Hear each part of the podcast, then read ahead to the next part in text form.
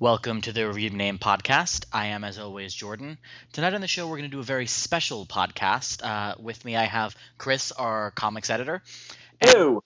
And we're going to discuss uh, Marvel's Marvel Now initiative, which has been rolling out over the past six months um, and has represented a sea change in Marvel's line of comics, both uh, from a creator perspective and from a numbering perspective. So uh, just like we did with DC's New 52 when all those books finished rolling out, Chris and I are going to sit down over the next hour and discuss Marvel Now as an initiative, what it means for the line, um, some of our favorite books, and the like. So with no further ado, I'll toss things over to Chris and we'll get things started. Okay, so I think uh, the most logical place for me to start is with my first reactions to uh, what to the announcement of Marvel Now and what that meant for Marvel. Um, I obviously I don't think any fan is going to really dispute that Marvel Now was a reaction to DC's The New 52. I mean, The New 52 was a watershed moment in American comics industry and very much a game changer for the two big publishers because once DC did this big initiative, uh, the books started selling like gangbusters, and actually everyone, everybody's sales, like across the board, comic sales just kind of rose up in a way that they hadn't in years. I mean, they weren't, it wasn't a profitable uh, market share by any means, but it was still a noticeable change. So obviously, Marvel had to react. Marvel had to do something, and I think that Marvel now was very much um, also born of something Marvel was already planning to do. But I think it was both a combination of a initiative that they already had in the works and a reaction to something that New 52 that DC did, the New 52, which was very popular and very successful financially. Um, but that being said, uh, I was very happy with the Marvel universe we had. I didn't think that we needed, as a fan, I didn't think we needed a sweeping change that DC did. I mean, DC when the New 52 happened, there were there were problems there. There were um, books were being canceled left and right. Uh, creators were um, seemingly just defecting in droves to Marvel. It, it, was it was a period where you were kind of month after month. It was like DC wasn't adding books, um, and their continuity has always been kind of a mess, but had definitely reached points where there was tidying needed. I didn't think that Marvel was at that point, and I was very happy with a lot of the Marvel uh, runs that I was collecting at the time. So I was really worried when the new 50 when uh, Marvel Now was announced. Um, but very quickly, uh, Marvel Now won me over, basically because, um, well, I did like a lot of the comics I was reading. It was time for some of these creators to move on. I mean, they had been on the books for like seven or eight years, and while I personally would have loved to see some people continue to write these books that they've been writing for a very long time, for instance, Matt Fraction's Iron Man run, I I could have just kept reading that for another year or so. Um, but these creators, I mean, they after after a while, it's time to refresh the batteries, refresh um, the creative energy, and move on to a different title. And I think the thing that really excited me about Marvel Now was every creator got a chance to have a crack at the book that they really, really wanted. Since everybody was leaving their book at the same time, there everything was open, and creators could say, "I have a great Thor story. I really, really want Thor right now. Thor is the title I've been waiting for," and they had that opportunity to take that. So everybody kind of got the book that they had been waiting for. And as a fan, I think that's a very exciting prospect. So what I liked about Marvel now, after I got over the initial gut reaction of "ooh, this is new. I don't know if I like this," was that um, creator. It was very there was very much a synergy between Marvel editorial, Marvel creative, and putting the right people on the right books. And I think there really were some inspired choices that came out of the Marvel Now um, initiative. It's interesting that you talk about synergy, especially because I think you and I have had conversations a lot, including on the podcast before, about the complete lack of that at DC. Um, and I do think that has something to do with the the success that Marvel's had in that it seems like everyone over there is on the same page, um, not just editors and creators, but creators across books, across families. Uh, it just seems like Marvel has uh, much stronger concentration on creating a world that is consistent and on um, everyone getting along and sort of being on the same page creatively. Yeah, I, I, I, think it would be hard to dispute that Marvel is definitely in a better place in regards to that than DC is right now. Um, but I, I also think that's been something that's that's contributed to the success specifically of Marvel now. Like that's that's true across Marvel across the board at Marvel, and I think that's been true across the board at Marvel for a few years now at least. Um, but especially in in looking at Marvel now, you know, you look at New 50, the New 52, and there were like it, for the fact that it was cleaning up, tidying up the continuity, as you mentioned, it didn't necessarily do a great job at that. Yeah. Um, whereas I think Marvel now has been a very clean launch across the board. You know, it was it was never a relaunch. They haven't changed the continuity at all, but it was very cleanly a break and then the beginning of something new. Um, it was you know building off the past, but I think taking a bold new step forward, and usually I think in a very successful way. Yeah, I, I think that we had be, there had been kind of a an era of Marvel that had ended. I think you could very clearly just break off what the past eight years had been and who defined what in those eight years.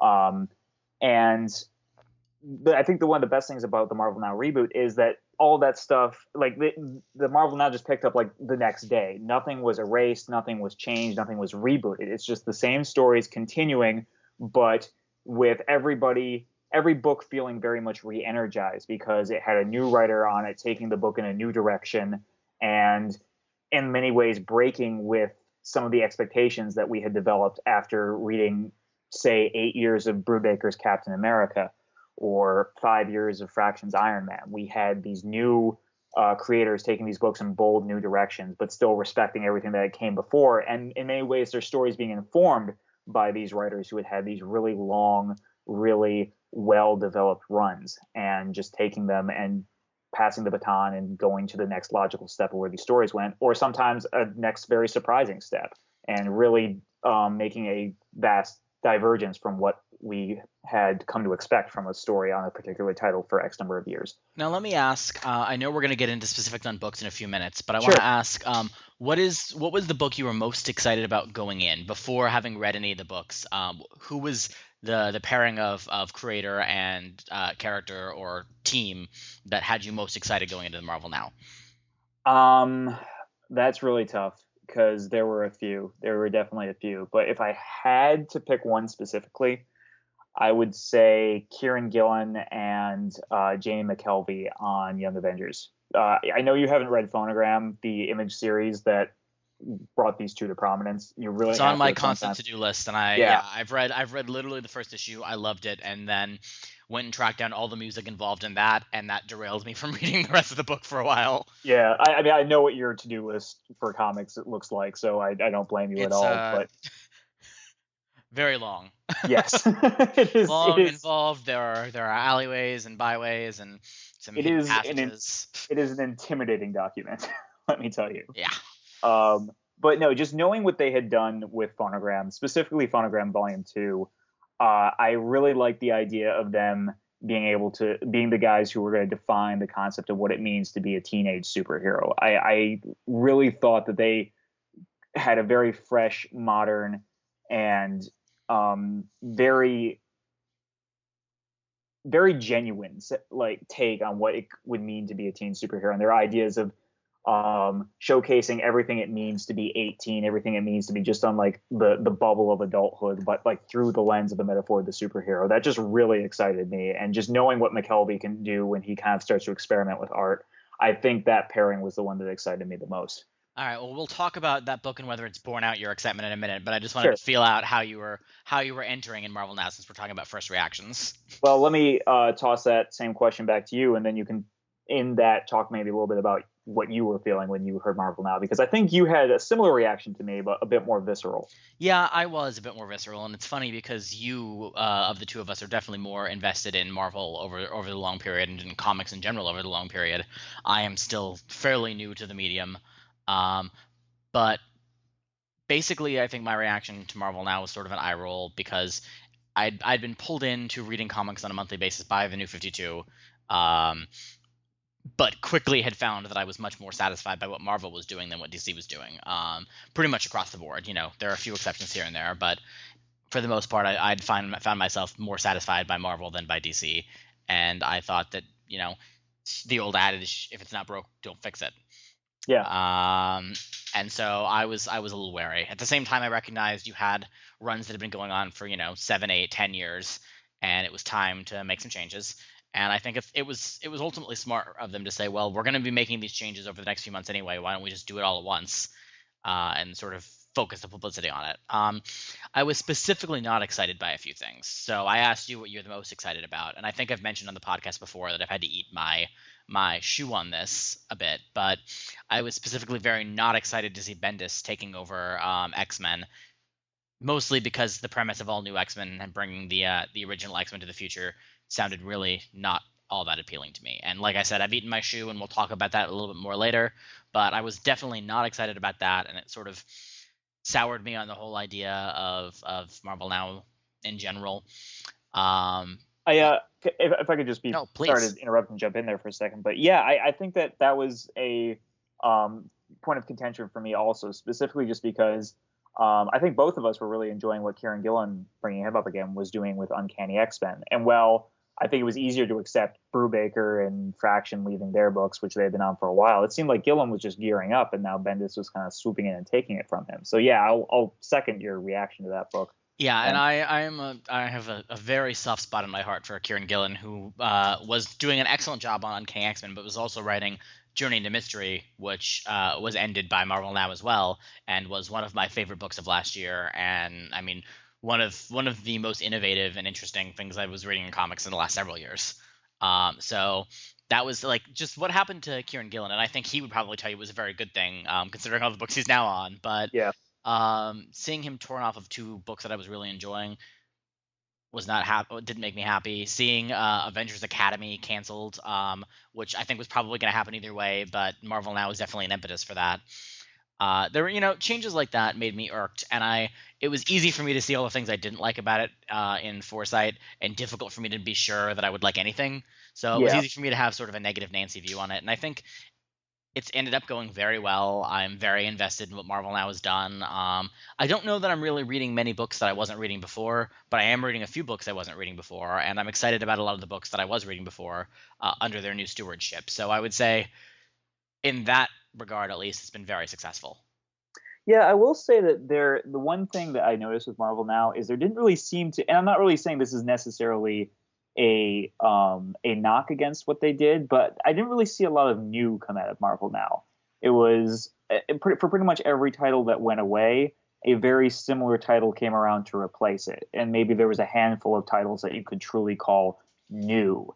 And while all of the well, a good majority of the books were very good and doing interesting things and going in new directions, um, you had there weren't really any like big additions to the Marvel publishing line. It was mostly replacements. Yeah, it, it, it did seem. I think Marvel now was was a combination of circumstance and branding, in terms of like we've said, they needed people to shift titles. They needed to do something to compete with New Fifty Two. So Marvel now, I don't think I think they knew it's not broken. We don't need to fix it, and so they've they've sort of they sort of decided to just stick with what they were doing. Yeah. And I I mean for the most part I agree because I think Mar- what Marvel was doing was working, and I think what they're doing now is working. But I do agree that they've sort of it was a bit of a missed opportunity in that Marvel now could have had some bold new directions coming out of it, and it hasn't really. Uh, at least not on a macro view. I think some books have gone in very interesting directions. I, I, I think individually the books have all kind of gone in some well the books I'm reading at least have gone in some new and interesting directions, but um I, But I in don't terms want of like, I'm still reading a Yeah. book called Captain America. I'm still reading a book called Sure. Avengers. You know, I think, and I really don't want to talk too much about what DC was doing, but I will say I think one of the good things the New 52 did was kind of reintroduce sort of like a horror line into DC Comics. Whereas, like, I think Marvel has that same kind of stable of characters where they can do that. But um, I, I maybe with the cosmic books, they kind of introduced back into the universe a new area that they didn't really have in the past several years. But those two titles are really the only two. That is really the only thing I can point to and say like this is something we didn't have before Marvel now. well, there's uh, Morbius the Living Vampire, right? That's kind of new. Yeah, that's true. Yeah, there is Morbius. I keep forgetting about that book. Yeah, I uh, sampled and said no, thank you. All right, fair enough. Um, but I mean, I think they did try a few things. I just none of it felt as bold to me as some new 52 choices did. And yeah, I don't I don't particularly need to talk about DC. I think we've done plenty of that um, in the Okay. DC centered podcast that we've done. Yep. Um, Just can't stop talking about DC. but yeah, well, for better and worse. But I do Yeah. think they did um, take more risks. They also launched far more titles over Yeah, the course of New yeah. 52, so that might have something to do with it. But like bring bring the conversation back to Marvel, I think I, it's hard again to say that this is a knock against them because like their launch across the board I felt was just so strong that it, it's it's much harder for me to find a title to truly attack in Marvel now than it was for me to to in the New Fifty Two relaunch. Yeah, I I mean I think I think again for better or worse, the Marvel Now uh, relaunch is pretty watertight. Yeah, I mean th- there are certain books that I'm not personally interested in but that was but always the case, like, I think. yeah, but I don't think that there are any books that are like truly like maybe hurting the brand in a way that there might be at DC. Um, I, I feel like every book, like every book I'm not reading, is just me saying like, no, I'm not interested in this, as opposed to me being like, this, the, the subject matter of this book, the creative decisions behind this book really make me angry. Yeah, I think there are, I think there are several books um, that I find very easy to ignore, uh, but none. Well, with po- one possible exception that I know we're going to talk about later, Okay. Uh, none make me angry. I, I know what book you're going to talk I about. know you do. We'll um, but we'll get there. Okay. Um, yes. So, yeah, across the board, a very a very tight relaunch, a very I think well conceived relaunch. I think they real I think Marvel really took their time and really had a, a number of conversations with creators about what title was right for them and what title they really wanted. I know a few creators had to kind of be talked into their book. Um, for instance, Mark Waid, I think, had to be talked into taking on Hulk, but I, I, I think it's been a very decent fit, Mark Waid and Hulk. It's uh, um, that surprises me because I feel like it it has uh, one of the stronger um, premises that seems to be a departure behind yeah. it. Like it's it's got a very much like this is a new direction for the Hulk.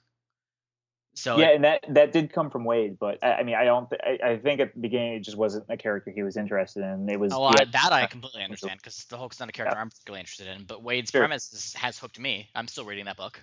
Yeah, yeah, I like that book a lot. Um, so just one more thing I'd like to bring up was well, well still just talking about this for a second, like cre- creators getting on the titles they wanted. I, I mean, I just think there have been some really great creator pairings, like some pairings I didn't expect, creators jumping on books I didn't expect. Like, um, I, I think one of, the, one of the biggest surprises for me was Rick Remender taking on Captain America. I mean, Remender is kind of known for sort of like dealing with much grittier, darker, more gray characters. So having him take on Captain America was sort of an eye raiser. But I think that's kind of the interesting thing about Marvel now is like you had creators having the opportunity and being encouraged to maybe step out of their wheelhouse a little bit. And I think that has kind of worked pretty much across the board. I yeah, really... um, I think I, I, assume we'll specifically talk about Captain America in a bit. Oh yeah. Um, so I don't want to get into too many of my specifics on that, but I, I agree that you saw some people take on, you saw some obvious things, uh, like Hickman taking on Avengers didn't surprise me at all. Yeah, everyone. Um, I think Fraction is is married very well to Fantastic Four. Yes. Um, that makes perfect sense to me. But you saw some things that you wouldn't necessarily have expected. Um, I Remender on Captain America definitely. I was surprised by Jason Aaron on Thor. Yeah, that one was a big shocker to me. Um, it just, I mean, and I haven't read Scalped, but I know he was known for Scalped. Um, yeah. Which was a very dark comic, from my understanding. He's been doing some very wacky, fun things on Wolverine and the X Men, and all of a sudden Thor is just like, I feel like well, again and again, we'll talk about this more in depth in a in a bit, but I feel like it's proven that Jason Aaron can pretty much write anything well. Yeah, like yeah, he's, he's, he's now written at least three vastly different comics um, that are supposedly and or I can guarantee very good. Yeah. Um, yeah, I, am I'm, I'm very impressed with Jason Aaron, but like like you said, we'll get to that in a minute. Uh, right now, I'd like to talk just a little bit about something else I really like about Marvel Now. And this wasn't necessarily something that was tied to the Marvel Now initiative, but I think it's something that kind of pushed in the initiative going forward. In that, I mean, comics are getting more expensive. Like it's just it's just a reality of the industry. Like a lot of the Marvel books right now are four dollars a book, which is is a kind of a tough pill to swallow. But what makes it easier for me to swallow is the fact that on those four dollar books, Marvel includes a digital download code. So with that, I'm I'm also getting a digital copy. So I really feel like I'm getting more bang for my buck when I'm spending those four dollars. And I really like that about Marvel. Like I wish DC was doing something similar. Like I would I have a much easier time spending four dollars on a comic book when I know that I can like download it on my mobile devices, and if I'm if I'm traveling, eh, I can just like have my iPad on a plane and just like call up my week's comics like that. It just it just really makes that four dollar price tag a lot easier to swallow. So I want to say kudos to Marvel for doing that, for making that a big part of a lot of the books in the initiative in the that, initiative that reminds me of my favorite thing about the initiative that you and I have talked about a lot, um, and that I think has really benefited Marvel in a way that DC is is not uh, enjoying. Is the shipping schedule? Marvel Marvel ships oftentimes 18 issues a year instead of 12. Um, so you see a book coming out, you know, twice a month or every three weeks, and that that a means that books are getting through their first arcs much quicker uh, which means usually, you know, if if a book's going to be have a rough start uh, and then get into the swing of things, that means it gets into the swing of things faster. It also means that if I'm on the bubble of whether I'm going to read the next issue of a book, it comes out so quickly. I'm like, oh, well, like I might as well. It's only been you know two or three weeks. Um, uh, I'm surprised to see it pop up again that quickly, and sure, like I'll I'll check it out again. Um, so that means that I'm reading books that I might not be reading in DC, and in fact, I've I've uh, found it very easy to drop some DC books by just going, well, it's been four weeks and I'm not even excited to read it again. Whereas it's been two weeks or it's been three weeks, and I go, well, you know, it's it's more story, it's right here in front of me, and maybe it'll be good. And if not, well, then you know, I can drop it then. So I find myself reading them much. Uh, I find myself reading Marvel books for longer than I would otherwise, and I find myself um, giving some credit to Marvel that might not otherwise uh, it might not otherwise get. When arcs have gone you know when books started off a little rough um, and I'll say Uncanny Avengers on this and I think we'll talk about that in a bit but that book didn't start out very strongly to my mind um, but I knew it was coming out every couple weeks and very quickly it got it got through that arc and it's gotten t- into at least potentially more interesting territories now. Yeah I I think that um you're definitely right with that. And I think that's also very gratifying to someone who maybe not used to the monthly reading schedule of comics in that which is me a lot of definitely. people, yeah. It, well I, I, think you're actually a little bit more dyed in the wool than some of the fans that marvel was tr- that both marvel and dc were trying to target with these initiatives.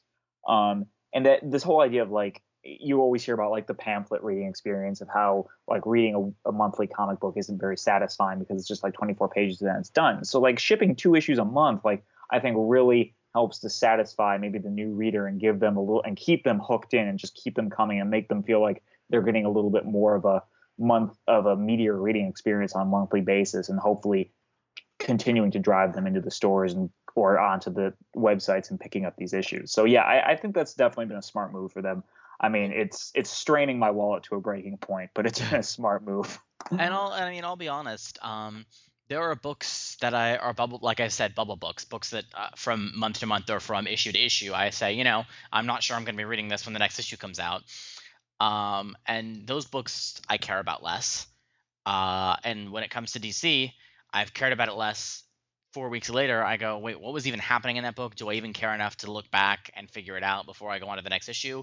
Marvel, two weeks, like, oh, okay, like I, I'm still sort of in the story. I'm still sort of in the flow of it. Um, sure, why not? Yeah. So I mean, really, like, and that's you know, say what you will about me and my memory, but like sometimes I look at a book and I go, I don't even remember what's going on in that book, and I don't care. Oh, I do that all the time. Um, whereas if I, you know, if it's been shorter amount of time and I do sort of remember, it's it's easier for me to jump back into the story. Sure. Okay. Yeah, I think that's really a good point. Um, the next thing I maybe will I'd like to talk about before we maybe get into some more like looking at specific families of books and specific titles is this idea that I think Marvel was really smart. I mean, I know that there is an event going on right now, Age of Ultron. Ah. Well, am I supposed to react in any other way? yeah, I, I'm not reading it either, to be honest with you. I tried. I did. I, tried I think you tried longer than I did. I try to be a good comics fan. I try to I try to read the big events, and this this one's been hyped. Um, I just don't care. You know, you know, for me, it was just like this. This was just an element of character growth. It's just like I needed to be able to like I, I needed to be able to not read one of the big events. Like I, I needed to to have an experience where I had a big event shoved at me and I could say no. See, I had to be able to say no on my own terms. That's so funny was... because I feel guilty because it's like I'm just just getting in comics and I feel like well the big events it's like you know it's like not watching the Oscars or it's like you know ignoring a summer blockbuster. Like as a fan of comics, I have to read the big events and then I just this one was so easy to say no to.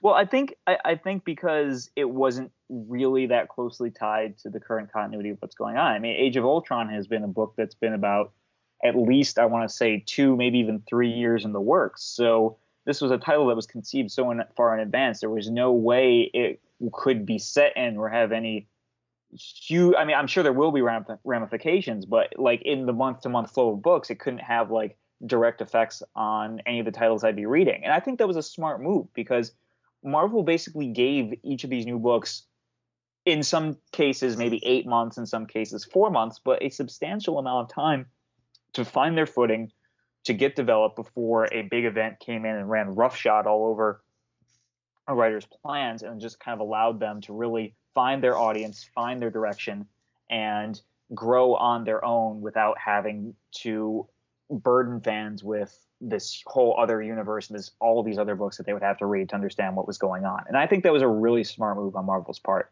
There, yes, there was still the event that drives dollars, and I'm sure I, I, I know for a fact that Age of Ultron. I've seen the numbers. Age of Ultron is selling just fine. It is it is doing just as well as any other Marvel event, but because it is not as tightly tied to the continuity, I think it's really benefiting Marvel now, really allowing the initiative to kind of grow under its own steam.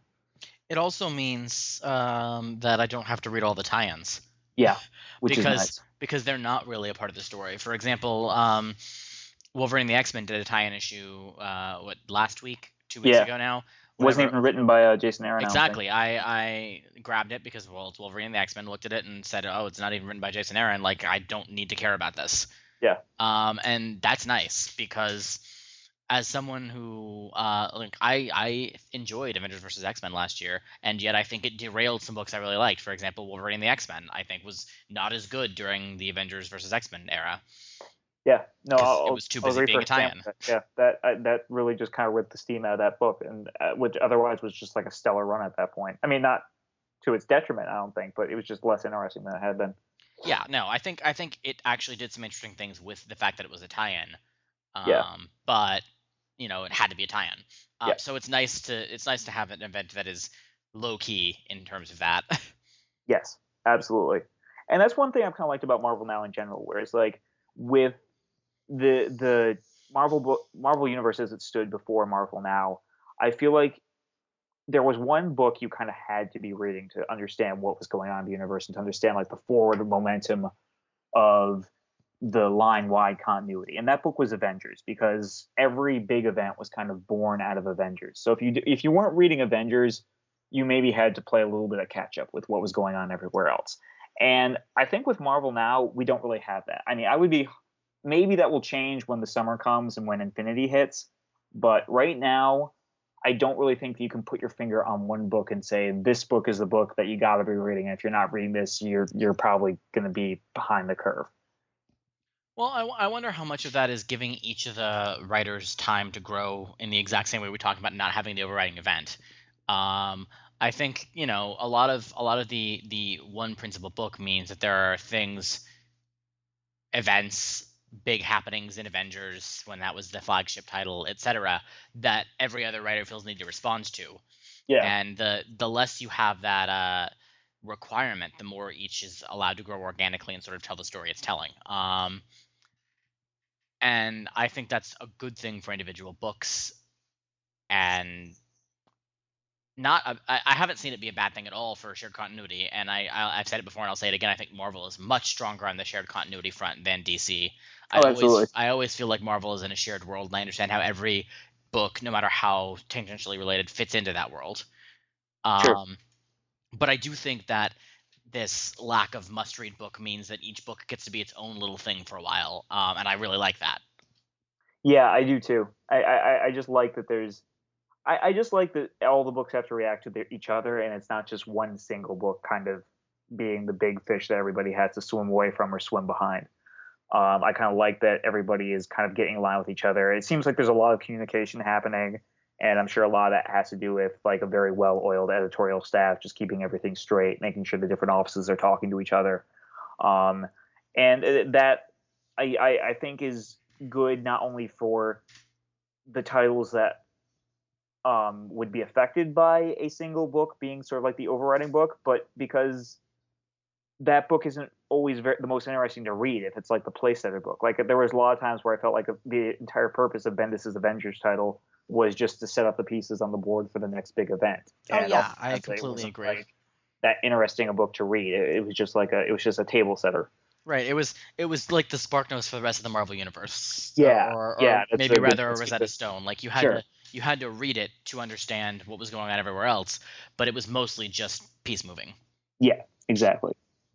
So I, I like I, I like this early year of the Marvel now, where everything has kind of been doing its own thing. Individual titles have been given room to grow, and we've really kind of seen everybody just really having a chance to find their footing. And I'll say, uh, in relation to that, we we talked a little bit about how Marvel's not doing a whole lot new in terms of content, uh, in terms of the books we're reading themselves. But I think that this lack of flagship and this room to grow has given us a, a huge diversity of different types of stories being told across books. Like there are some very different narratives developing, um, and being able to grow organically without stepping on each other's toes. Um, I mean, you you look at what Remender's doing on Cap, what Jason Aaron's doing on Thor, um, and you know we'll talk about both of those and a variety of other things. Uh, Iron Man, like each of these books is doing something very new and very different um, that doesn't ha- like it, that feels of a piece because it's in the Marvel universe. It's very well integrated, but doesn't have to rely on any of the other books and is allowed to develop as its own sort of narrative. And I think that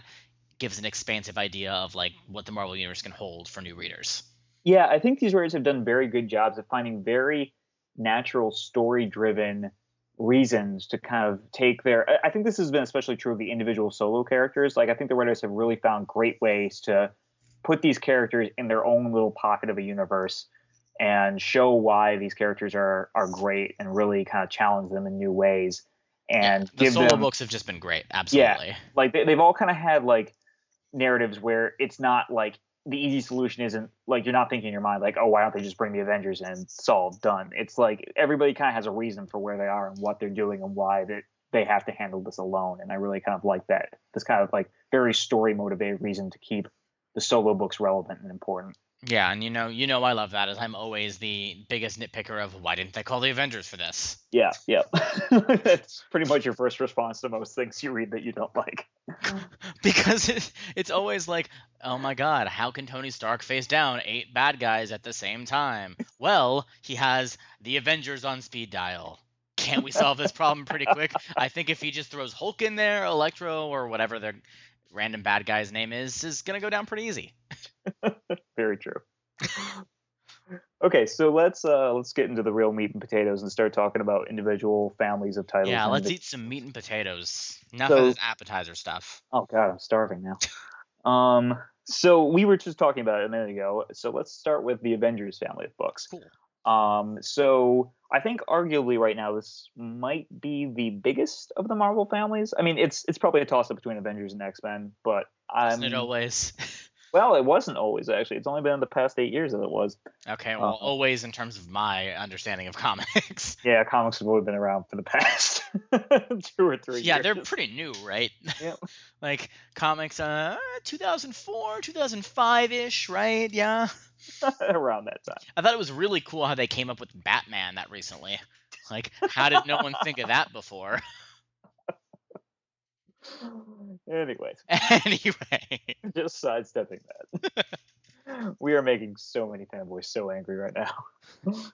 um, all review name Twitter is gonna be flooded. By the way, you can tweet at us at review named. It's just gonna be flooded with uh people going, Batman has existed since the 30s. You need to know this.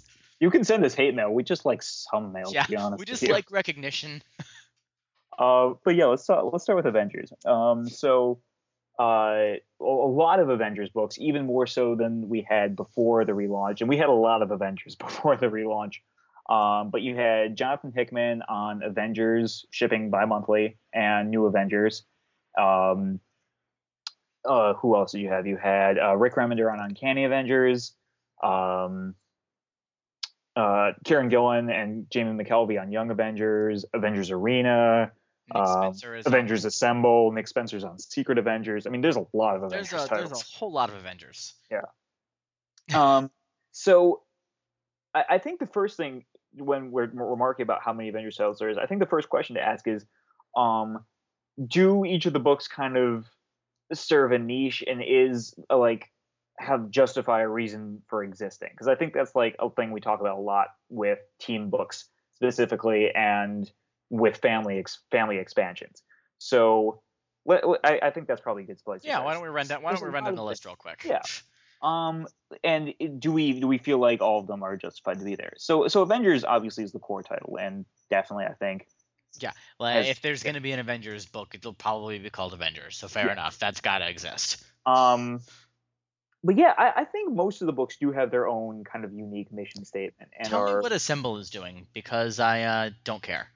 I think I think Assemble is maybe the one that you can kind of point to as maybe being a bit redundant. But the idea behind Assemble is it's just more kind of standalone, maybe continuity lighter stories that are specifically aimed at maybe somebody who has seen the Avengers movie and doesn't want to be just bombarded with a bunch of Marvel continuity. Maybe just wants to pick up a book that's about Captain America, Iron Man, Thor, and Hulk.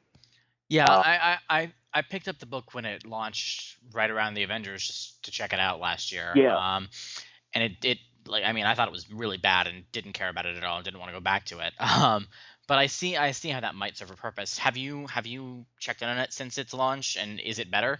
You know, I haven't because I'm really not the target audience for this book. Like, I, I, I enjoy the continuity. I like to be mired in continuity. I like to really kind of dig into all what's going on. And I, I, I am the guy who has kind of that background knowledge. So when the obscure Z-list character shows up on the last page, stepping out of the shadow, I kind of recognize who that yeah, is. yeah, you go, oh shit, and I go, Chris. Yeah. Uh... so I, am really not the target audience for that book. So I, I Kelly Sue DeConnick is writing it right now, and I'm I'm very much loving her other Marvel books. So it it's probably doing some great things. It's just it just wasn't my cup of tea. Fair um, enough. Um, so I don't see what that's doing, but otherwise, I think you're right. Most of the books have have a mission statement in a way that a lot of other family books um, in other lines don't necessarily. sure. Um, yeah, I mean, I, I think there's maybe some unnecessary overlap here and there. Like, I, am not reading it, so maybe um, I, I don't really maybe get why we need a Secret Avengers book at the moment because I, I, I just I mean every it seems to me that like almost every character in Secret Avengers is featured in a different book. So um, that's that's true. Um, and as someone who is reading it, I'll I'll take the pitch, and I think um, it it is doing this sort of, and I hope it will do it more in the coming months. Um, I think the the purpose of Secret Avengers in theory is to be the espionage book, to be the book that's about like the Black Ops area of Marvel. Um, so right now the book is centered on um, Phil Coulson, who is uh, from the Marvel movie universe and has been injected into uh, the Marvel universe in ways that I'm not particularly comfortable with, and uh, Nick Fury Jr., who is basically Samuel L. Jackson, also injected in, uh, along with Hawkeye and Black Widow doing spy shit. Um, okay. And like, though again, I. I, I was ready. I, I actually was reading the book because I was trying to read all of the launch titles as I did for DC. Yeah. Um, and I was rolling my eyes as much as possible while still actually reading text at the idea of these characters having to be shoved into the Marvel universe because I don't think we needed them. I think regular Nick Fury is fine. I think any Shield agent could easily fill the Phil Coulson role, even though I like Coulson in the movies, and will probably like him on the TV show. Um, so that was kind of annoying to me. But I like the idea of having a book that is like, what is Shield up to? Um, and this is where the sure, last run I, of Secret Avengers. I kind of wish that book was called Shield. yeah, that makes sense uh, or I mean, where the last Secret Avengers run um, before Marvel now was basically a team of Avengers, quote unquote, doing block up stuff, but mostly just fighting things. I like the idea of a book that is more just Shield, like what's Shield up to, and if you got to have some Avengers in there and call it Secret Avengers, okay. All right, I fair enough. I can see that. I, I can see. I, I guess maybe I my hesitation comes in from the fact that like I just can't really see where I where there's enough room for kind of real but again this is coming from a place of I'm not reading it but when you have like Hawkeye being an Avengers and his own book and you have Hulk ostensibly being a secret agent for Shield in his own book and then they're in Avengers it just it just seems like a book that's covering territory that could be covered elsewhere. And I think maybe for me a lot of it is because of just the choice of Avengers that they chose to put in that book. Um but also I feel like um, Hawkeye and uh, Black Widow are Avengers who make perfect sense as spies. And also, uh, while Hawkeye has his own solo title, it's not like he's really spotlighted in Avengers. Yeah. Okay, that's fair enough. Fair enough. And um, solo title is about when he's not an Avenger, so like it gives him yeah. something to do. okay. So are, are you enjoying are you enjoying the book? Would you say like? Um, it is a bubble book for me. Yeah. it's a book that I like I said like I think it has a purpose in the Marvel universe. I think that it's good to do some espionage stuff. I think I I'm excited for the possibilities of that as an ongoing concern. I don't think it sold me on its continued existence for me personally yet. Like I like the I like the role that it serves. I like it in theory. Um, I will need it to be better than it is currently for me to be reading it in six months. But I say that now and ask me in six months, and I may still be saying, eh, "It's a bubble book," but I'm still reading it. It's it's been fine. Um, most issues have at least one thing that I go, "Huh, that's kind of a cool idea," um, and it's actually pretty pretty good at nailing the spy tone. Um, again, it's working out kinks, and I still haven't really accepted Fury Jr. or Coulson as necessary characters in the Marvel universe, but Yeah. I like the idea of what this book wants to be. So even if it's not executing it perfectly yet, I'm going to give it some time to see if it'll figure it out. I will say that uh, having read one of his uh, creator-owned series, Nick Spencer is very, very good at weaving a mystery. I'm just not sure how great he is at revealing a mystery. So I don't know how much Secret Avengers relies on. Well, the secret, the, the, mystery, the mystery but- at the center of Secret Avengers, and there is one. Um, this is not a spoiler for you who have not read the book yet. Um, it's revealed in the first issue, uh, and at the very beginning, basically. But the mystery is Hawkeye and Black Widow have signed up uh, to have their memories wiped of every mission they do for the Secret Avengers because of an opportunity that Shield is opening up to them, and we do not know what that opportunity is. We know they wanted to do something, or they wanted to go after someone, or whatever, um, from their past, and they're they were willing to have their minds invaded and their memories erased for the opportunity to do this, but we do not know what that is yet. Okay, So That that's the sounds like a- mystery. decent Whom- hook. yeah, that's a that's a decent hook. I don't really care if it's resolved well, um, because it's mostly just a MacGuffin to get them into the book. Um, so I think it's it's smart in terms of like I go, huh, I'd kind of like to know what that is, but also smart in terms of I will not throw the book down in horror and never read it again if I don't if they reveal what happens and I don't care. Okay, fair enough. Um, so how about we talk about Avengers, which is the the Godfather of the line, the the big the big title, the one that um, I think a lot of fans were really looking forward to, myself included, seeing Jonathan Hickman and his meticulous planning and plotting getting a crack at Avengers.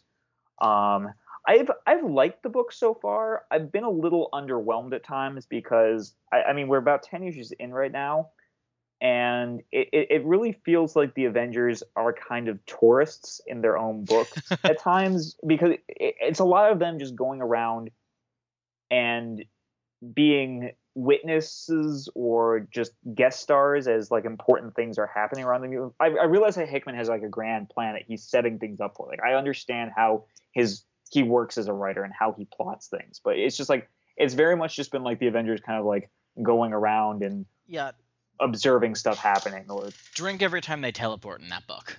yeah seriously It's like four times an issue, and it's always like they teleport somewhere, they see something happen, maybe Hulk hits something, they teleport somewhere. Yeah yeah they're just kind of a, the pattern that we've been going And through And like again, I think you and I both are willing to give Hickman some space on this, and I think that he's done some interesting things. I think the idea of the the, the villains he set up as a sort of like uh, group of people who travel the universe, destroying worlds to create new and theoretically better worlds, is is a cool idea. Um, I think they're very intriguing villains, and I think he's drawn them fairly well so far. And I mean that you know in a character sense, not an art sense. Yeah. Um, but you're right. Like, not a whole lot has happened in the book, and a lot of what's happened has made me go, "Huh, I don't really understand the significance of this. I'm sure I will at some point, but I don't yet." Um, or, "Huh, like the, the Avengers." Yeah, it's not really a book about the Avengers. It's a book about like something I don't really know yet, and the Avengers are there. Yeah, which is which is a little bit frustrating, just because I he made a lot of promises in that first issue. There was kind of that sequence where he was almost detailing what was to come over the course of his run, and also, I mean, he he created a very expansive Avengers roster, and a lot of characters are just kind of there as window dressing at the moment. So it, it's it's very frustrating to see like an entire arc focused on um, the characters from the new universe that he introduced, uh, uh, Starbrand and Nightmask were almost in starring roles of the last arc of Avengers over people who were actually on the team, actual Avengers. And um, Yeah, when you have when you have 18 characters to flesh out and explore, and 18 and counting, it's kind of hard to like shift direction and focus more on your guest stars or your villains of the week than it is on the characters who your title is named for. Yeah, I, I think you you have a uh, but maybe one or two scenes in a given issue where it's like, oh, here are some Avengers talking about something, or like here's a character interaction between uh, Sunspot, is it, and Cannonball? I don't even know because Sunspot, yeah. yeah. I don't know because they haven't bar- they've barely been in the book, um, Right. and I and I'm not too familiar with the characters, or like uh, Cap says something to Tony, and Tony's like science, science, science, and like you get you get a little of that every issue, um, but it's mostly other things going on, Yeah, and I, that's and and that I, I, weird.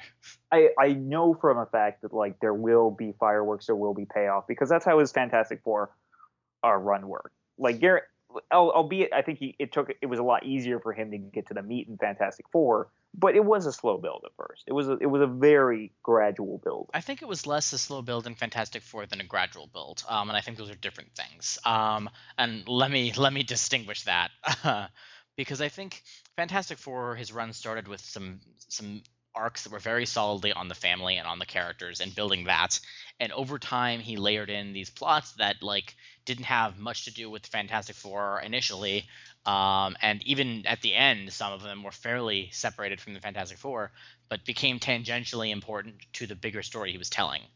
Um, and I think you, I mean, you had you had issues of that book toward the end of its run that had nothing to do with the Fantastic Four, but were very important to the larger story that was being told.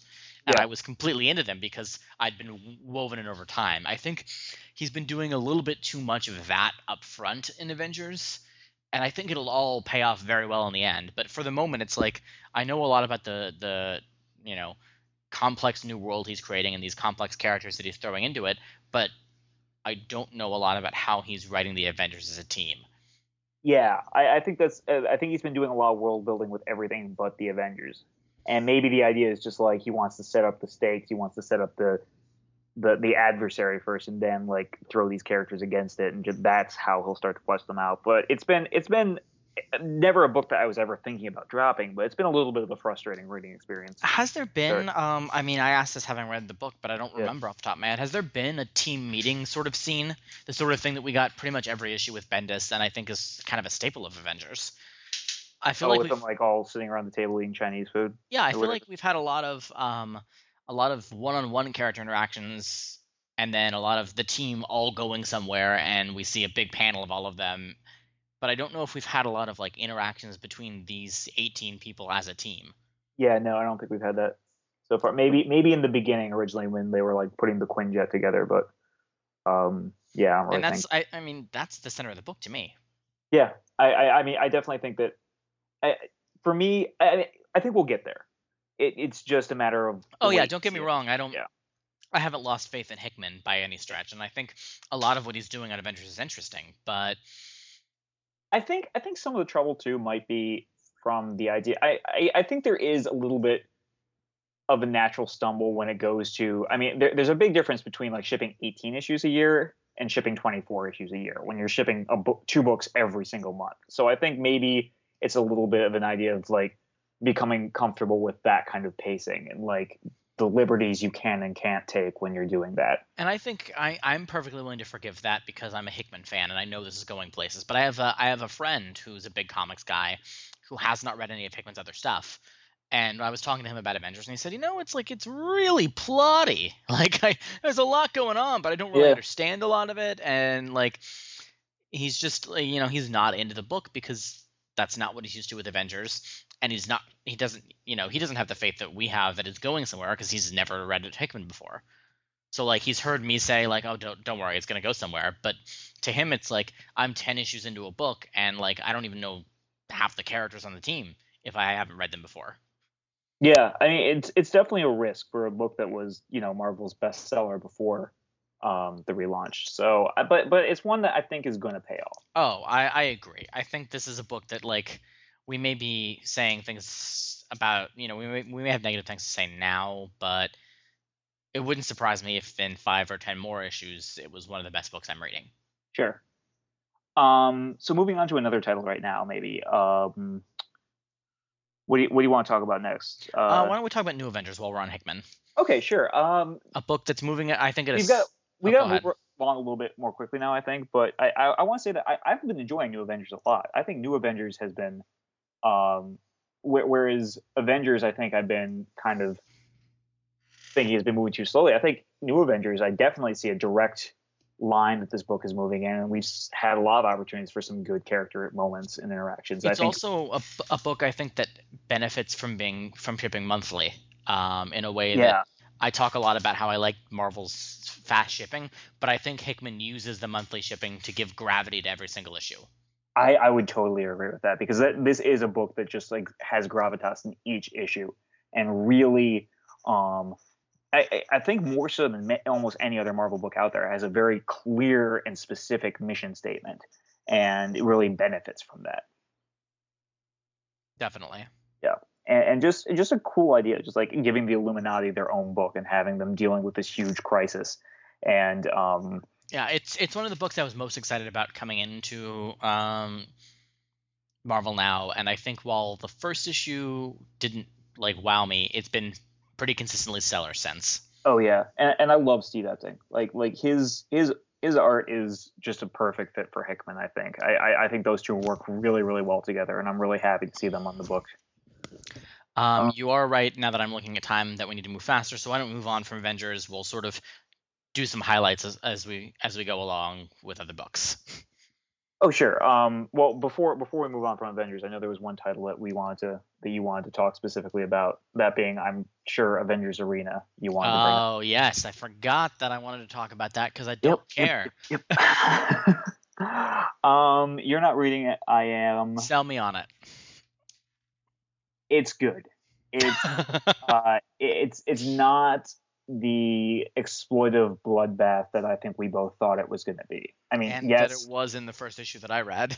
yes, characters are dying, but I, I, I really think that this is a platform where it- it's just a smart move on Marvel's part, um, marketing wise, because Hunger Games is something that's very popular right now. It's a very easy concept to sell to fans who don't know these characters and have no reason to like become invested in these characters the way that we have when we were buying these books that some of these characters are migrated in from. And also like I mean the, the fact of the matter is as much as we loved Avengers Academy, as much as I loved Runaways, these books just weren't selling. And I hate that. I really hate that because they were phenomenal books, especially Avengers Academy. And I loved what that book was doing. And I would point to that book as being an example of how you tell great superhero stories and really positive, um, affirming of the genre of superhero stories. But these books just weren't selling. And the choice was either we aren't going to see these characters again for years and years and years, or maybe they would just pop up as cannon fodder in the next event. And that's where they would have their meaningless, gratuitous death scene. In Avengers Arena, at least we're getting like really really well done, very character driven stories about these characters and getting to spend a lot more time with these characters other than just having them put in a shelf or having them pop up just to be a random casualty in whatever next big event Marvel wants to do. So So- basically, they're they're well drawn cannon fodder. I, I, I would I would say it's more than cannon fodder. I, I really do. I think that I think they're positioning these characters because because the book is selling fairly well. So I think they're posi- I think we're getting some great stories out of these characters, and I think it's a vehicle to really tell some really interesting stories about characters that weren't going to see the light of the day for light of day for a while. So do you think there's going to be a large reset at some point in Avengers Arena where all the characters come back and we get them doing other things, or do you think that they're all going to die off and then Marvel will wash its hands of the characters that it's lost? No, I think before the end of the quote unquote game, you're going to see around six to eight characters get out of the scenario, and you're going to have six to eight characters who have had a whole bunch of different fan bases come together to follow them in one book, and also new fan bases coming in to read the the Hunger Games Marvel book, and you're going to have eight to six to eight more viable characters than you had before maybe come out of this book. That's my prediction And the rest will just be dead? until they're resurrected, Fair enough. As it has been and ever will be. Yeah. No one's dead in comics, literally. You can't you can't even give the uh, the totems of people who stay dead anymore because two of them are alive. Yeah. yeah. Um. Okay. Moving on. Uh. You want to talk about Spider-Man really briefly? Sure, let's make that one really brief because I have almost nothing to say. Okay. I'm not reading it. Neither am I. Uh, I read the first issue. As did Uh, I think I I think I read the second issue out of some sort of sick like maybe I'll get on board and I just don't care. Yeah. Uh, I, you know what? I, I don't either. I find I find the story, um, at best unnecessary, at worst deeply creepy. Um, I I just I'm just not interested in Doc Ock's arc of redemption. I think there are much more interesting villains out there that we've seen these kind of stories with, and the mechanics of this is just so convoluted. And I, I, don't know that we needed a darker, grittier, weirder Spider-Man. I, I just it just wasn't for me, to be honest with you. I'm just I'm just not interested in the direction of the stories, and it lost me almost immediately after the second issue. Well, I knew that Spider-Man was doing something big in the build-up to uh, Marvel now, so I went back and started reading Dan Slott's run on the book, thinking, "Oh, I'll catch up and then I'll read whatever he's doing in the new Marvel now." But I got I got past Spider Island, and I said to myself, uh, "This is like it's not really doing much for me." So I never finished catching up on his run before Superior Spider-Man came out, and I said, "Well, whatever, I'll give it a chance." And it seemed immediately within the two issues I read to have most of the same problems that I did not like about Slott's run on Amazing Spider-Man. And I said, you know what? Okay, he's just not for me. Uh, I'd love to be reading a Spider-Man book just because I feel like Spider-Man's a huge character in comics, and I'm kind of ignoring him for the most part in my reading. Yeah, Uh, I, I think I think Slott's a really good idea, man. I mean, except for the Superior Spider-Man direction, which I, I really don't like. But the way he physically writes the issues, like it's there's a lot of text there. Like there, there's really not a lot of subtext. It's just it's it's it's all basically poured out on the page. Um, and a lot of it in dialogue, which kind of comes off as a little awkward at times. It, it's just it was it's just never been my favorite book. Yeah, and it, it wasn't doing enough for me to give me or for me to give it much more of a chance than I gave it. Um, it was fine. If you like Dan Slott, if you like Spider-Man that much, you're probably reading it and loving it, um, or at least tolerating it. But I'll wait to get into Spider-Man until someone I care about takes it over. Yeah. Um, okay, so neither of us are really that invested in the new direction of Spider-Man. Kudos to you if you are, but that's just not for us. And feel Um, free to let us know how wrong we are. Yeah, sure.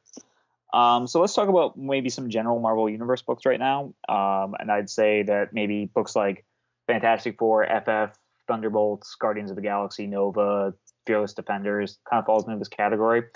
Um, I want to say that I'm loving Matt Fraction's work on Fantastic Four and FF. I think Fraction is probably my favorite Marvel writer right now, and he's developed a really great synergy between Fantastic Four and FF.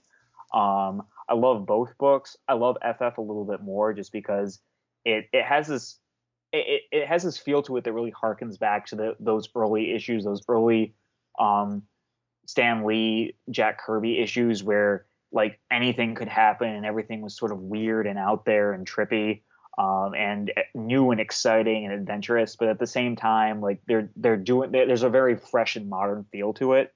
Um, I think he's just struck an amazingly perfect tone in that book, and uh, again, I cannot say enough great things about Mike and Laura Allred, the art team, who have just been knocking every issue of that book out of the park, especially when you have scenes where like um, cutaways of buildings and you see Ant-Man and Darla Deering like racing down the stairs, chasing the Yancey Street gang out into Times Square. Just a gorgeous, gorgeous book in an unconventional style that I just can't say enough good things about. I, I love the Allreds and I would be reading them that book just for the Allreds, even if Fraction was not. But I think those two, those that creative team is a great pairing, just making that book go.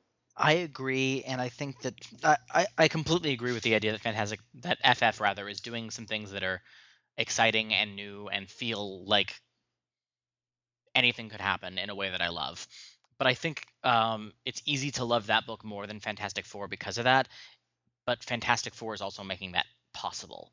Um, and I think the books are tied together in very interesting ways. But also, Fantastic Four has taken the characters that we have to have in any Fantastic Four book and sent them off on an adventure that can take them literally anywhere in space and time. Um, and is using that premise in very interesting, cool ways, but is also freeing up FF to do the wild, crazy, funny, new things it's doing every two weeks. And I, and I really love the family dynamic road trip of Fantastic Four. I, I, I think that Fraction, I mean, like being being a family man himself, really has that sort of dynamic down and really kind of you, you can almost kind of pick out where it's probably he's incorporating bits of his own life with his own family into specific parts of the book. Um, and I, I think that there's just like a really great um, fun feeling to this like RV, this futuristic RV that's just flying around anywhere and everywhere, and that he's he's gotten an, he's he's pulled a lot of very heartfelt emotional beats out of the book for the characters that sometimes it's sort of hard to do with the Fantastic Four since you know it's it's a team book that essentially has to have the same four characters in it all the time. So it's a lot of these emotional beats have kind of been done. There, there's not much left to do with these characters, but I think Fraction has been finding really good meaty moments. I mean, especially the uh, the Valentine's Day issue with Reed and Sue uh, finding the cave painting with Sue as this like revered figure among the aliens, and then you mm-hmm. find out that Reed was the one who painted it. I, I think that there have been some really great emotional beats there. But specifically about Fantastic Four, I wanted to ask you how you felt about the sort of Doctor Whoing of Fantastic Four under Fraction's watch. I love it. Um, as a fan of Doctor Who, obviously uh, that that helps. But um, I was going to bring that up just because I think what Fraction's done here that I think is is really smart and I think is going to pay off very well in the long run is he's made two. He's come up with basically two premises for his two books tied them together in a way that invests you in both, but also each premise c- could go on indefinitely and be really interesting. I mean, Fantastic Four, as you just said, is basically Doctor Who right now. They're in a time machine. They can go anywhere in time and space, um, and they're going to go have adventures. FF is like what happens to the world without Fantastic Four. We have a new team trying to fill that void, trying to figure out what happened to the Fantastic Four, and trying to, you know, raise slash educate the Future Foundation kids. Who are all adorable, by the way. Who are adorable, hilarious, and Fraction knows how to write to a T. Yeah. Um, and I think that like both of these are premises I would read for you know to infinity. So Fraction basically, um, he hasn't rebooted either book at all. By the way, like this is you know, FF was focused on the kids, Fantastic Four was focused on the family. He's just figured out a new way to take both the books that I think is a great premise that can be carried on forever, basically. Um, so I've I've loved both books. I think both of them are awesome, and both of them are doing interesting new things while kind of doing the same. and just one little quick bit at the end, I have to say that I think Darla Deering, Miss Thing, is probably my favorite new Marvel character of the year. Oh, easily my new Marvel favorite Marvel character of the year, and I think a character that that sort of I she she came out of nowhere so fully formed that I assumed I just didn't know who she was and she was a big character from before. Like yeah, she felt like she had a history to her from the second Fraction started writing her. Oh, totally. Like it, it's it's the, the amount of work he's he and thought he put into this character is just amazing. And I just I just love that name too, Miss Thing. It's just it, it just makes me smile every time I say it because it's just so funny. And I think in another book it would be like an eye roll joke, but the tone of FF and the way that Fraction handles it, it just works. Yeah, that's a absolutely. that's a book that I just I I smile the whole time I'm reading it. Yeah, I think that's the best thing I can say about that book. Um, do you want to say anything about Fearless Defenders before we move on? Or? Sure. Yeah. Um, that's another bubble book for me, and one that I'll I'll sell simply because I think it's doing something different than most of the rest of the Marvel universe. Um, just like Secret Avengers, it's one of the books that because as we talked about earlier, I don't think Marvel was doing a whole lot of new in the Marvel Now relaunch. I wanted to focus on following the new and seeing what they were up to. And Fearless Defenders follows Misty Knight, who is like a cybernetic private detective who I think has a history I'm not aware of. Um, she uh, she used to hang out with uh, Luke Cage and Danny Rand a lot. She used to date uh, Iron Fist. That makes sense. Like she would yeah. fit into that world very well. So we have Misty Knight, a new character who is an archaeologist um, and Valkyrie, who is uh, one of the Valkyries yeah. of Asgard, um, are sort of thrown together to deal with a threat of Asgardian nature. I don't want to say too much for people who haven't read it, and you can go check it out. But basically, this is an all-female team, um, which is something Marvel needs more of. Yeah. And its it its threat is something you're not seeing in a whole lot of other places, and it's just it's a book that I think could go in a lot of different directions very well, very easily, and be a lot of fun on the way. Um, it isn't yet. It's fine. It's a little formulaic, and I think this first arc is is going to need to be gotten through. I think it's it's a bit of a team building issue, and it's also a bit of a premise building issue. Um, but once you once you get through the story, I think the book could go in fantastic directions. And if it does, it'll be well worth reading. Um, for now, I would say it's doing something that Marvel is not doing much of and needs to be doing more of, um, both from a female character perspective and just the narrative it's telling. So it's worth checking out if you're looking for something just different than what you're getting in the rest of your books. Though, and I, I really like Cullen Bunn, so uh, I mean I, I will praise his uh, book over at Oni Press, The Sixth Gun, until the end of the day. So uh, uh yeah, hopefully he can bring some of that same creative energy. And I think part of it because is... it, it's a book I'm not reading, but it's a book I really want to see succeed, and those, those are two like completely antithetical statements. But like it's just it's just it hasn't hooked me at this point yet. So I'm, I'm waiting for you to maybe tell me that it's getting better, and then I'd love to jump back on. And I, th- I, think part of my sticking with it is because I don't read the Sixth Gun, but I do know that Cullen Bunn writes the Sixth Gun and that it's very well regarded. And I assume that he's got some opening arc jitters because he's dealing with characters who I don't know very well and who aren't very well known, and he's trying to give these disparate elements of the Marvel Universe a premise together. But I think once he gets that out of the way, he's probably going to do some very interesting things, and at that point, I think it'll be well worth reading. Yeah, I could see that. Or it won't. It'll continue doing what it's doing now, and I'll stop reading it. it could go either way, honestly. It's like I said, it's a bubble book, but it's a bubble book I'm willing to sell people on giving a try. Okay, cool. So let's uh, turn down to the X Men side of the universe, and well, both of us were a little bit worried about Brian Bendis taking over the Avenger, the taking over the X Men books because we really liked what was happening currently with the X Men titles. I think we both had to eat our words, and that I, am really enjoying both All New X Men and Uncanny Avengers a lot. Uh, All New X Men more so uh, because Stuart Immonen, another one of my absolute favorite artists uh, in all of comics, is working on it, and also just because I think that book is just a little bit more character driven. But both books I've been liking a lot so far, and I like all of the connectivity between what I would call the three main X books: Uncanny, All New X Men, and Wolverine and the X Men that we've seen. Um, I think that there's a lot of story. I think we've seen that uh, the the the original X Men coming to the to the present isn't just the one time gimmick story that we thought it was going to be, and that there is actually a lot to explore there, and there's a lot to get into. And I'm I'm just fine with them just like being in the present and really just like looking at all the angles of what their lives have become and maybe why. Yeah, the thing I'm happiest about with the X books, and I'm quite enjoying all of them, honestly, um, is Bendis didn't drop the ball. He's picked up the torch from all the stories that have been going on in X Men for the past few years, and he's run with it. I was worried with the all new X Men premise that he was going to do something new, do something different, and sort of get rid of all the uh, the moral complexity that we'd seen develop in the X Men and the sort of intractable um, problems and conflicts that we'd seen develop between the Cyclops faction and the Wolverine faction over the last few years. And I liked those developments he hasn't gotten rid of them. In fact, he's sort of doubled down and said, "This is the way it is now." Cyclops is a controversial, revolutionary figure. Wolverine is trying to, to temper all of that and to develop more of an Xavier position, though he may or may not be very well suited to that, and Cyclops may or may not be very well suited to being the new Magneto.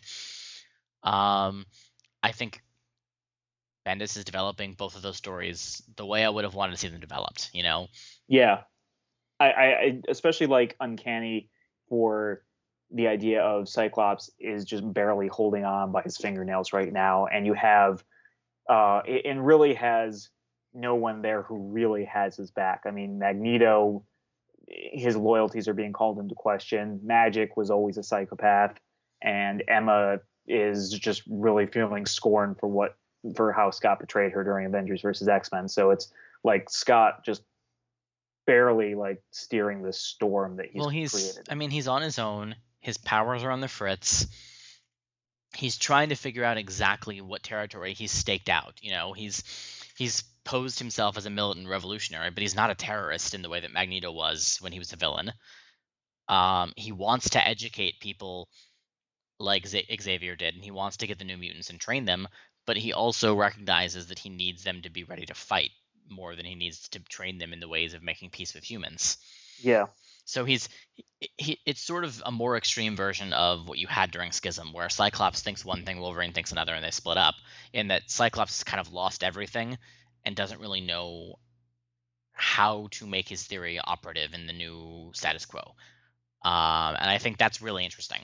which which I think is a hard thing to pull off. I think I think doing a book about somebody who is in a sense a little bit directionless and questioning how what their purpose is and how best to make a purpose is very hard. It's very hard to craft a story about that as an engaging forward driving narrative. And I think Bendis has done a good job of doing that in Uncanny and a very impressive uh, feat, I think that he's done. Yeah, I, I agree. Um, and I think the biggest thing I would say about about Bendis right now is as someone who was very much not confident that he should take over the X books at all, and very much not confident in the way he was going to handle it. I am now riveted and very interested to see where he's going. Yeah, I, I am too. I'm I'm really enjoying these books a lot. I mean, I could I could nitpick, and I think you and I could talk for a while about things that I don't think are great and things that I think could be better. But I will be reading these books probably as long as Bendis wants to write them. Yeah, yeah, I've been very impressed with his direction so far, and I like that he's um, really working very closely with Jason Aaron because I was loving Aaron's title before all this happened. And one of my biggest worries about Marvel now was that um, Aaron was going to be pulled off Wolverine and the X Men. I was very happy to see him continue on with what he was doing. I think I think um, for better, not not at all for worse. Yeah. Marvel knows what it has in Jason Aaron and knows that he's doing something special on Wolverine and the X Men. Um, and they've, they've let him loose on Thor, which, as we've alluded to a lot, and I don't know that we'll have time to dig into now, but I'm sure we'll talk about it again in the podcast because we love it. Um, they know they've got something good and they they want to stick with it. Yeah, I um I, I just want to say really quickly that uh I, I am just hoping that um that that book will pick up in sales. Wolverine the X Men will pick up in sales again after all these new titles have kind of had a couple months to be out there because Marvel now unfortunately just really buried Wolverine the X Men sales wise and locked it down like so it's sort of around the mid 50s, 60s in the top 100 uh, most bought comics. Um, so I, I, I really hope that book bounces back in a way because I, I think it is stellar, phenomenal, just as good, if not better, than most of the other Marvel Now uh, X Men books out there. So let me ask: Do we need to be worried about that? I don't know. Yeah, okay. I don't think so. We need to be worried right now. If it continues falling, I'd say we need to be worried. But if well, it if it is stable at that number, or if it rebounds, like I think it's going to, like like right now, um, say Uncanny X Force and Cable and X Force are selling really really well, and I don't think that's because these books are exceptionally popular. I just think it's because they had a new number one re- issue recently, and everybody checks out the new number one, and fans fall off, fall off, and those books will mellow out further down the sales charts as time goes on.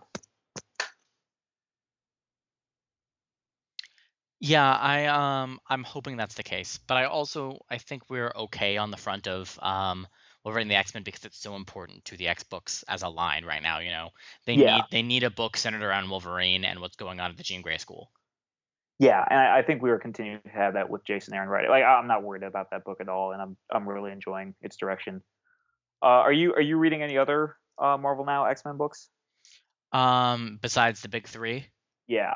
I am not. So I read obviously Cable and X Force, um, Uncanny X Force, and uh, X Men Legacy.